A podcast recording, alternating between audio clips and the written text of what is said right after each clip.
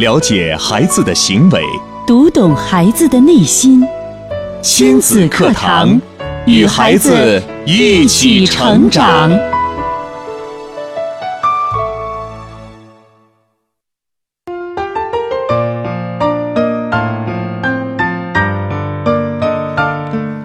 听亲子课堂，做智慧父母。欢迎大家锁定频率收听我省首档以心理学为基础的亲子教育节目《亲子课堂》。各位好，我是主持人博文。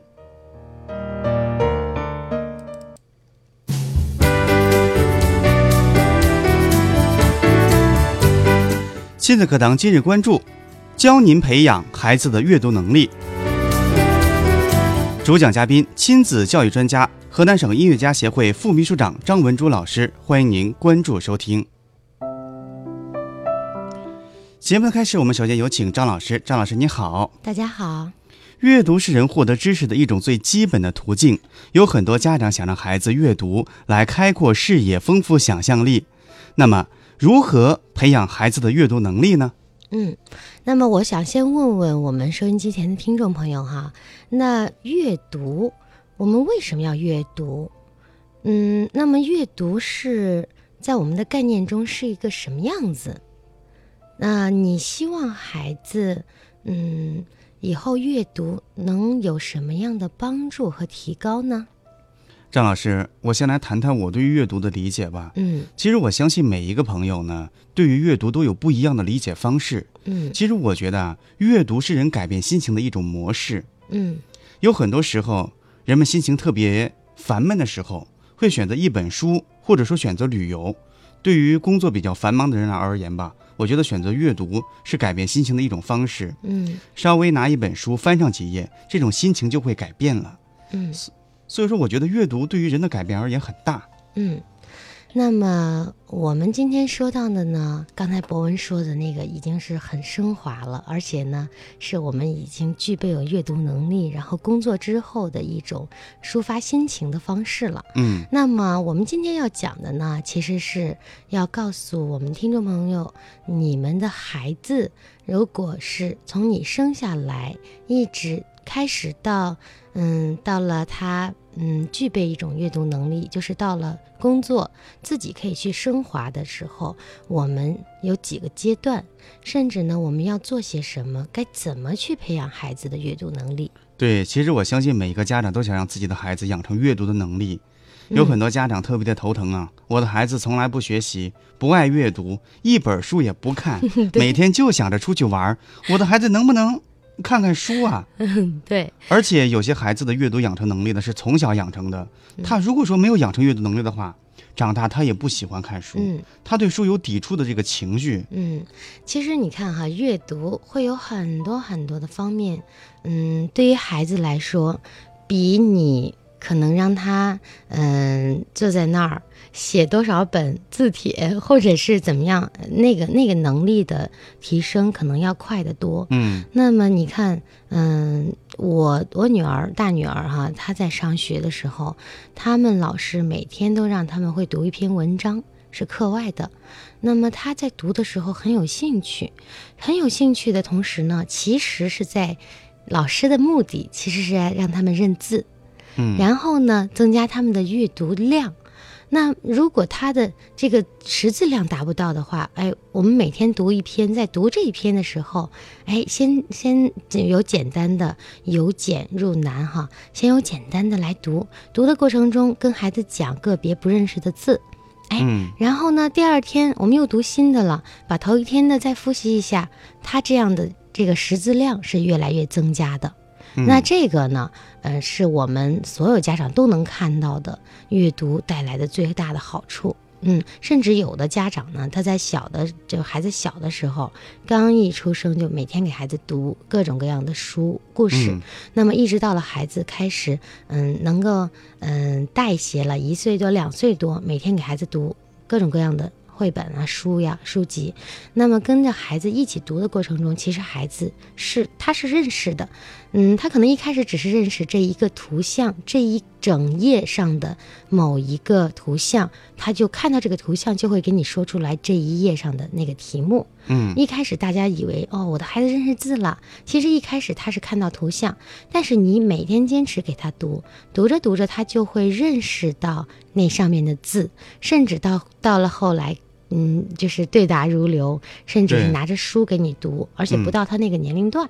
那么再一个呢，其实阅读呢，对我们孩子最大的帮助，也就是我们家长特别特别重视，或者是特别呃头疼的一件事情，就是写作文。嗯，我们从小到大写作文，其实对于很多孩子和家长来说都很，呃，是一件很难嗯完成的事情。觉得每次提到写作文，所以说每年我们很多呃家长们，包括学生们最关注的就是高考的作文题目究竟是什么。嗯，对。我发现每年的作文题目是越来越难了。其实作文，我个人，因为我个人从小到大，我几乎是嗯，经常得到这个全省、全市的这个作文奖项。嗯，嗯，我认为写作文对于我来说，呃，轻而易举。对，那么我的孩子呢，现在就是他们在嗯写写一些拼音组词的时候，哎，我会惊奇的发现他完全不需要我的帮助，我只需要在旁边，我在看他的别的书，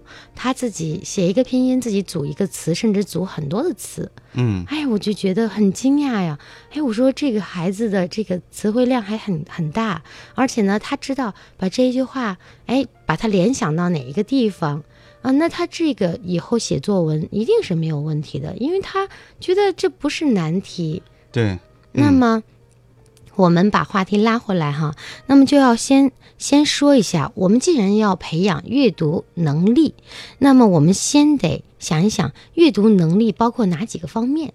嗯，我们找到了阅读能力哪几个方面以后，我们才知道从哪几个方面开始培养。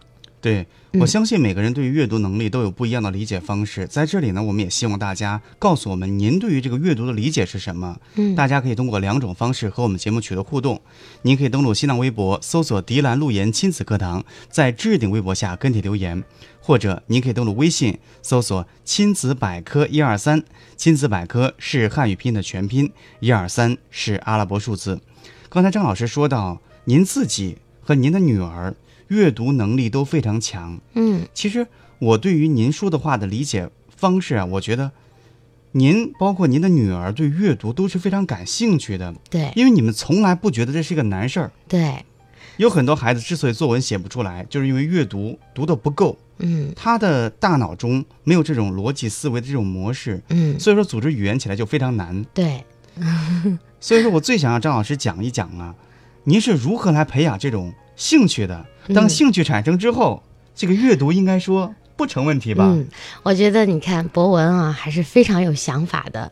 其实呢，在我们说完阅读包括哪些方面以后，我们第一条写说的就是激发孩子的兴趣。阅读兴趣，那么我们现在呢，先讲一下第一大方面哈、嗯就是阅读能力包括哪些方面。那么首先呢，我们到了嗯、呃这个呃分几个阶段哈。首先呢，我们孩子出生以后，哎，我们所谓的孩子的这个呃能力凸显凸显出来就是，嗯，说话早嗯啊、那你要从他出生开始跟他说话，跟他讲故事，嗯，让他听一些各种各样的音乐呀，一些嗯那个呃 M P 三呐、之类的。那么等到他可能到了六七个月，甚至是四五个月，甚至是三个月，反正我的孩子基本上就是三四个月的时候，他就会简单的在那儿自己在练习，嗯嗯，叭叭叭叭啊，对，甚至呢，他可能经常跟他说喝奶喝奶。那么我的那个呃大女儿，她在三个多月、四个月的时候，她第一个字说的是奶，说了说嗯奶，哎呀，我当时觉得太惊奇了，因为她每天听到的是这个话，而且呢，我也经常就是呃睁眼闭眼，或者都跟他讲，跟他让他听。那么这个就是小时候我们应该呃培养孩子的一种听觉的一个能力。这是一种刺激，哎，对，不停的刺激孩子。对，那么到了他，嗯，就是我刚才提到的，到了他一两岁的时候，嗯我们就应该，嗯，给孩子每天晚上找一些非常简单的绘本，比如说我们呃小的时候读过一个叫《第五天》，那么打开第一页就是写了“第一天”三个字，嗯，然后上面有图画，几个小动物，他们在坐在长凳上，然后一盏灯，有一个房间。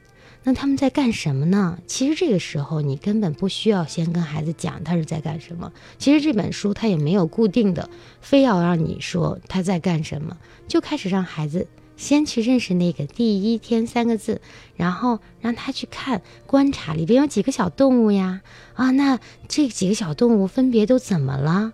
哦，有的小动物它是一些玩具动物哈、嗯，那它的小动物有的可能这个熊的小胳膊掉了一只啊，那么那个青蛙的发条掉了一个，那让孩子去观察，先观察能力的训练，然后注意力集中，他会啊仔细观察哦，还有哪个动物有什么问题？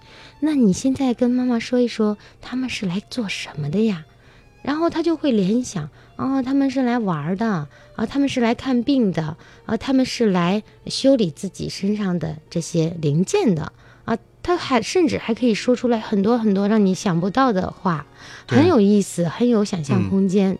那接下来，这个房门第二页是第二天，这个房门打开了，打开了以后，从里边出来了一只小动物，哎，很开心的，那就让孩子再观察嘛，观察这个动物，哎，你怎么样啦？哎，好像是身上没有任何的零件不好，都是修好的，然后他的表情也很开心。哎，那这个时候让孩子再说，这个阶段就是培养孩子的这种发散思维，一定要举一反三的能力。那其实这都是阅读能力的提前的一个培养。那么你如果说哦，我的孩子现在，呃，那个你看我上小学了，我让他读书，他就是不愿意读，嗯、那个最讨厌的就是读书。那其实你家长要想一想，你之前有没有奠定一些基础？哎，这些基础都是提前奠定的。那为什么说我觉得我小时候就是写作文不是问题？因为我在从小我记忆当中，我我父亲也跟我说哈，从我嗯、呃生下来，我父亲也是爱跟我说各种各样的古诗，嗯因为我父亲喜欢写字啊，写毛笔字呀，然后看一些书呀，写一些文章。我父亲也是会发表很多的文章，嗯他就可以跟我讲一些文章啊，读一些古诗啊。到了我两岁多的时候，我就会背那个就是李白那那个什么杜甫呀，那个《唐诗三百首》上面三百首我全都会。这是爸爸对你的口口相传。，对我父亲会每天跟我讲，像讲故事一样，因为上面有画儿嘛，他嗯讲，然后讲到这个画儿的时候，说的是哪一句，讲的什么意思，我印象特别的深刻。到现在我还记得我爸爸给我讲那个“小荷才立尖尖角，早有蜻蜓立上头”，我就看见那个蜻蜓立在那个嗯那个荷花的最上面，那个尖尖的那个小小荷花那个上面，哎呀，真有意思呀！我到现在还记得。那么这种阅读能力的奠定，嗯，那么一定是家长要下功夫的事情。嗯，那么你看，那孩子再长大了，那嗯，现在有的家长说，那我的孩子已经上学了，那之前确实是没有培养，那怎么办呢？我们刚才说到，我们的阅读能力包括哪几方面呢？首先呢，它包括如果你上学了，那你的检索能力，嗯，也就是查阅工具的能力，嗯，嗯，比如说用字典。对，用字典，就像博文，呃，我们主持人在这个这个直播间永远都有一本字字典典对吗？嗯因为我们也不可能所有的生僻字都认识，对，我们肯定要打开翻开字典去查阅。那么为什么我们要学拼音？那天我女儿就问妈妈，为什么小学要学拼音呢？我说：“你看，你现在已经学了一些了，你发现了吗？很神奇。我们在读书，读书的时候，前期家长要给孩子买一些带拼音的书籍，那么你就让他认那些他学过的拼音，哎，你自己来拼。他当他问妈妈这是什么字，我说你来拼，拼了以后，哎，我认识了，真有意思。我就跟他讲，是不是很有意思呀？嗯，多奇妙的一件事情啊！你家长要用这种正确的语言去引导孩子，而不是说，嗯嗯，这个字是什么字？一问你，你就啊给他回答出来，不让他自己去想，或者是有的你自己拼。你看，你不是学过了吗？这些话嗯其实都是不是你在引导，而是第一是你可能直接帮他回答了，你在帮他思考。那么第二种是，你在嗯谴责他，你觉得好像他什么都不会，其实他确实什么都不会，他没有学过，甚至是我我女儿班上的一些家长哈，在一个家长群里边讨论的问题，哎，让我们，呃，我们有一些当老师的家长啊，就 就觉得很有意思，甚至他们的班主任昨天发了一个一条微信，我们都笑了。班主任说，有一个家长他在问哈，嗯，老师今天布置的作业给汉字标声调，呃，这是什么作业呀？呃，什么问题呀？呃，那个我不太懂，请老师跟我讲一讲。老师说：“我对你问问的问题也是醉了。老师很新潮啊，虽然老师年龄也挺嗯也不小了，但是也有丰富的经验。嗯，但是他在跟我们调侃这个时候，我觉得哎呀，突然拉近距离，也也也会发现这个家长问的问题确实有有一些奇怪。对，那什么叫给汉字标声调呢？汉字本身就是有声调的，那么它的意思可能是给这个拼音 对，标一个。给单韵母标一个声调，嗯啊，呃，那么，呃，这是家长的一些，嗯，在你孩子上学之前的能力的培养。其实你家长在跟孩子讲的过程中，家长也是在学呀，就是教学相长的一个过程。我现在觉得每天跟女儿辅导作业，每天跟她在一起读那些东西，我觉得特别有意思。就像我们一起去看电影哈，嗯，我有很多的朋友都会说，哎，那个我我最讨厌跟我孩子一起去看那些动画片儿啊，看什么的。但是我不知道为什么哈，我从小到大我都喜欢看那些就是很有意思的，包括一些童真的东西。然后我就特别喜欢跟我的孩子一起去看那些动画片儿，或者是他喜欢看的那些东西。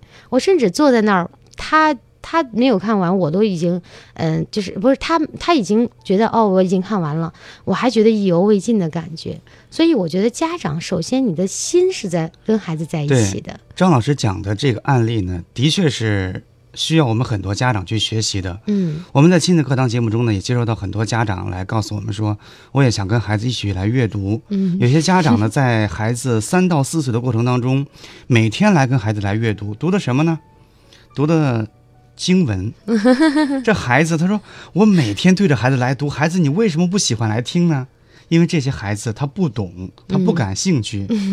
张老师，孩子已经六岁多了，嗯，您听一听，张老师跟孩子看的什么嗯动画片？对，这是一种同理心，嗯一种换位思考的一种能力。所以说，我觉得要想让孩子养成阅读的能力，喜欢书籍，必须要按照孩子的年龄来，来分一个层次。嗯什么样的孩子在多大适合读哪些文章？嗯。这个您在网上搜一搜，都有很多。嗯，甚至呢，刚才像博文说到的，嗯，有一点哈，说有些家长跟孩子读的经文，其实也不是不可以，但是呢，不能过量对，凡事都不可以过了。如果你每天跟孩子读，没有一些别的东西加入，甚至是大部分时间都是这个东西，那么孩子一定会。就是这么小，他就会产生厌学的，他会觉得，哎呀，读书是一件很讨厌的事情，因为每天就是这些枯燥乏味的东西，而不是嗯很有意思的东西。那我小时候，我我女儿小时候，我也会跟她讲《三字经》啊什么，但是我是每天跟她找一些歌呀，给教她唱呀，呃，唱的《三字经》，唱的《弟子规》，然后跳的舞蹈也是《三字经》，因为他们老师，嗯也也是很棒的老师哈，舞蹈老师教给她的那个舞蹈也是《三字经》的，《弟子规》的，锄禾。那小孩们在跳的过程中，其实他就已经背会了，而且他不是背的，他是真正的哦去理解到。他是感兴趣了，对很有然后自己去听的，嗯嗯，不是那种特别枯燥无味的，嗯来回一成不变的读的那种经文。嗯，大家可以在网上找一找，包括一些唐诗，嗯新编的都有一些歌曲，对。大家可以给孩子来放一放。对，很好听的。那么你看哈，刚才我们说到的第一个能力就是我们需要查阅工具。那么一开始你的孩子可能刚开始学会查那个，刚开始学会拼音，那么他所谓的查阅工具是什么呢？其实你呢，基本上是他的查阅工具。呃，家长呢要。为什么要这个阶段要陪伴孩子呢？你陪伴好了，你孩子在写这个拼音的时候，他在拼读，他拼读不成的时候，他会问你，他问你了以后，你要跟孩子讲怎么去拼读，或者是他已经会拼读了，让他认字的时候怎么去看这个拼音跟下面对照的字，这就是一种检索的能力，就是查阅工具的能力。然后再大一些呢，他们老师会教查字典。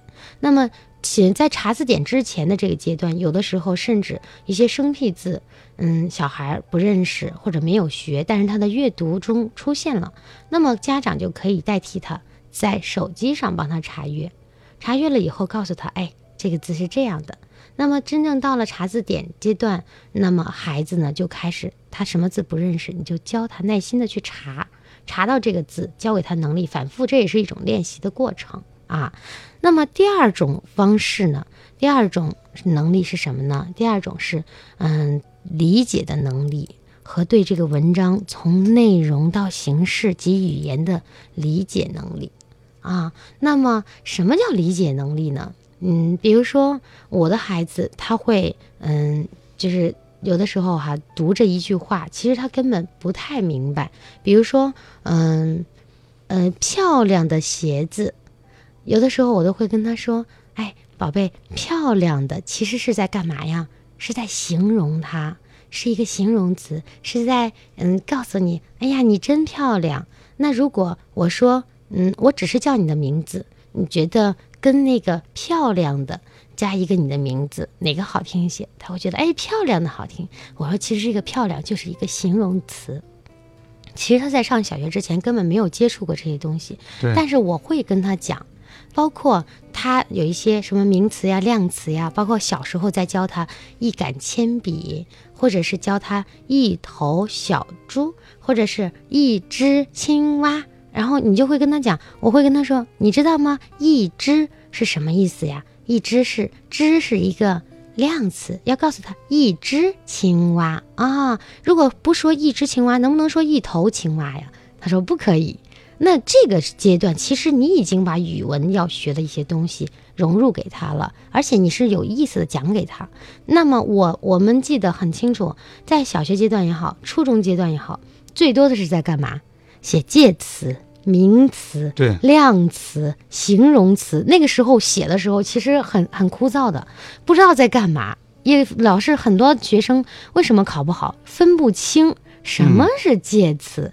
听到介词头都是大的，不知道什么是介词，不知道什么是名词。对，所以说家长应该说，对于这种介词啊、名词啊，应该说首先自己先来分清楚，嗯，然后再来讲给孩子，嗯，特别是对于比较小的孩子，就这些词语还不是分的那么清对，楚。其实这个家长的语言表达应该说是必须要准准确，对你不能说一头乌龟吧？对，甚至是所有的都是一只。没有、嗯没有什么没有变化对，没有嗯变化。那么孩子以后真的会混淆的。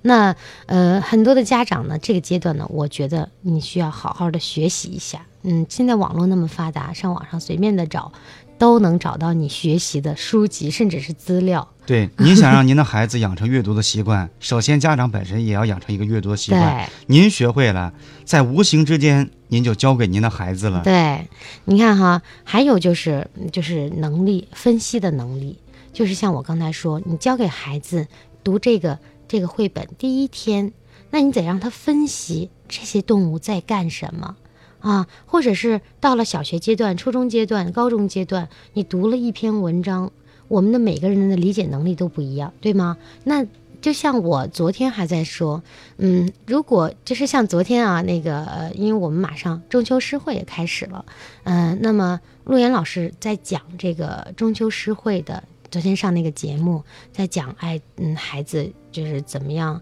呃，去去朗读朗诵。那么我就想到我在教我的学生的时候，嗯，如果是一嗯一首在描写抗日战争时期的这个歌曲，呃，那我们能不能把它唱得很开心、很快乐呢？肯定不能啊。对，嗯，比如说，嗯，就是呃，我我有一个上一次是是在哪儿听到了一首歌，把那个嗯九一八的那个松花江上唱的开心的不得了。我在想，这个唱歌的人他就是没有理解这个歌曲的含义。就包括我们读一篇文章，我们得去理解它，它背后要讲的什么，要站在笔者的位置上，要站在这个写作者的，对，你要知道他在干什么，然后你去理解他说的这句话是干什么的。比如说，嗯，就是我们说一句话，说啊，人之将死，其言也善。那么啊，我们把这句话怎么去理解？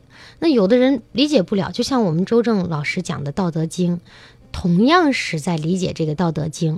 那么博文也经常上这个节目，对，那你会发现很多的一些人他会去理解，但是理解各有不同。对，每个人的理解方式都是不一样的。但是哪一种理解更让别人觉得更有说服力、更有信服力？那么或者是对我们更有帮助？那这就是一个分析能力、理解能力的一个培养。嗯，嗯，那么我们现在呢就要说到，嗯、这些能力呢，我们说完了，我们怎么培养呢？我刚才也多少说了一些怎么培养。那么首先呢，我们就说到这个激发孩子的阅读兴趣了。激发孩子阅读兴趣呢，嗯，首先我们孩子，嗯，从就像刚才我说的，博文也说到，如果你从小到大就是给他念一个一个文章，啊、念一篇文章，或者是念一个一个经文，那他一定是没且有兴趣的。也没有变化任何的方式，对就是我给你念，听吧。对对，没有兴趣，没有任何的兴趣。那么我们刚才小小小孩阶段那个已经说过了，那个兴趣怎么培养啊？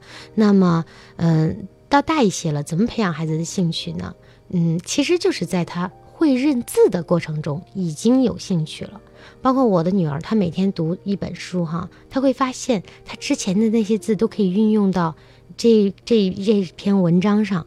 哎，这个字我认识了，那个字我也认识了，然后我再跟他讲新的字，他会发现他这一篇文章会读了。那这就是兴趣，而且呢，他会觉得啊，你看我这篇会读了，我会提前带他预习，预习完了以后，第二天早晨老师会让他们晨读。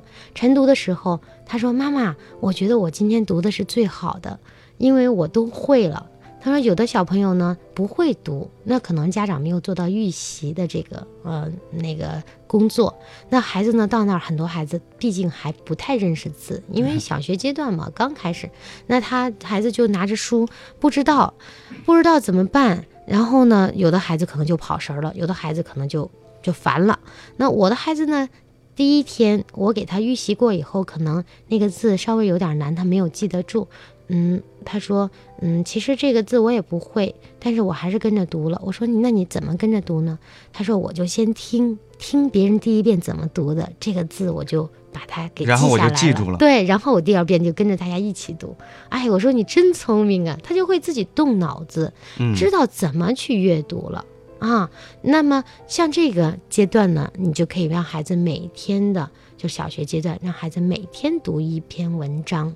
那么现在有很多的很系统的这个阅读书籍，嗯，每天读一篇，它会有这个循序渐进的过程，而不是说有的书有的书呢，它的编排过程是有问题的，它是上来就给你难的，然后中间掺杂的有简单的，嗯，那么你要去选择性的看，有些书籍它是由简入难的，嗯，入难的啊。那么让家长开始选择以后，让孩子开始读，在读的过程中，第一遍孩子不可能，你不要寄希望于孩子马上就会读，第一遍一定是你帮助孩子把它读下来，然后暂时读的过程中，你要让孩子跟你一起去看，就是你点着每一个字跟孩子念，念一遍了以后，让孩子加深印象，然后再念一遍。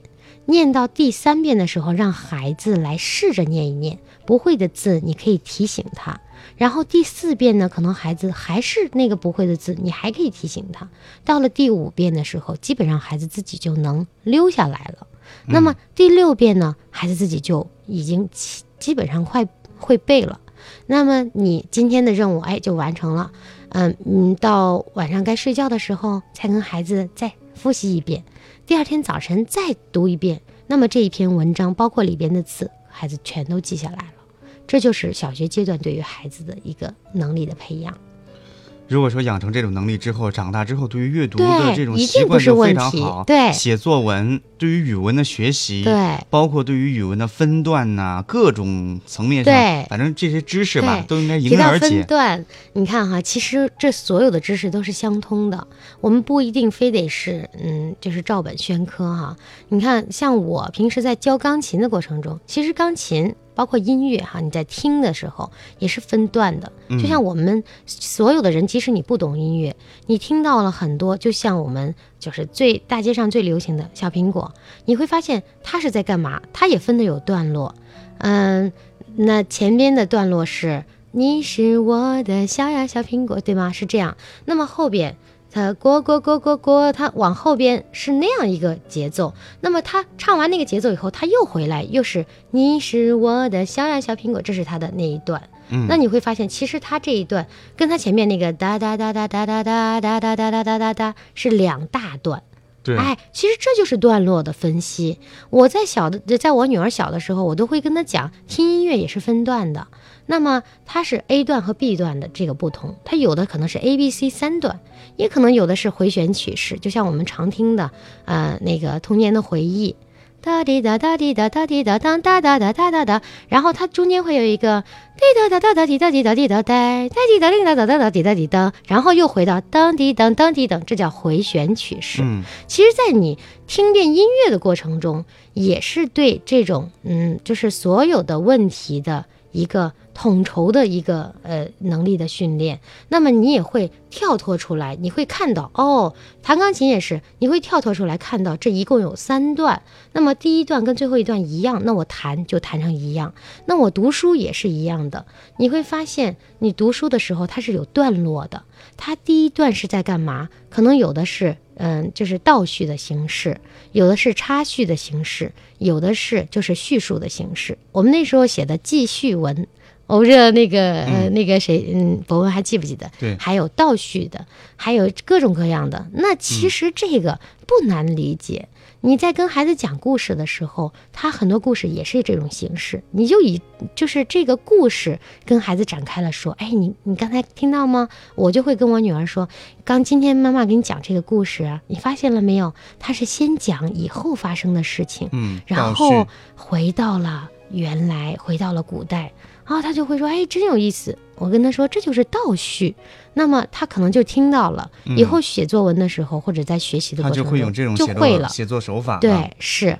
那么，嗯，包括我跟他每天读文章这样子读，读的过程中，家长也要这样子跟他讲哦，分段式的啊，第一段讲的是一般都是概括，或者是第一段是一个开场。我们嗯很多写作文都会这样，我们现在写文章也是，我们一开始要写一个大题，我们今天要讲什么，导语，对，那么到了最后一段，我们要总结，这都是给孩子的一个能力的培养。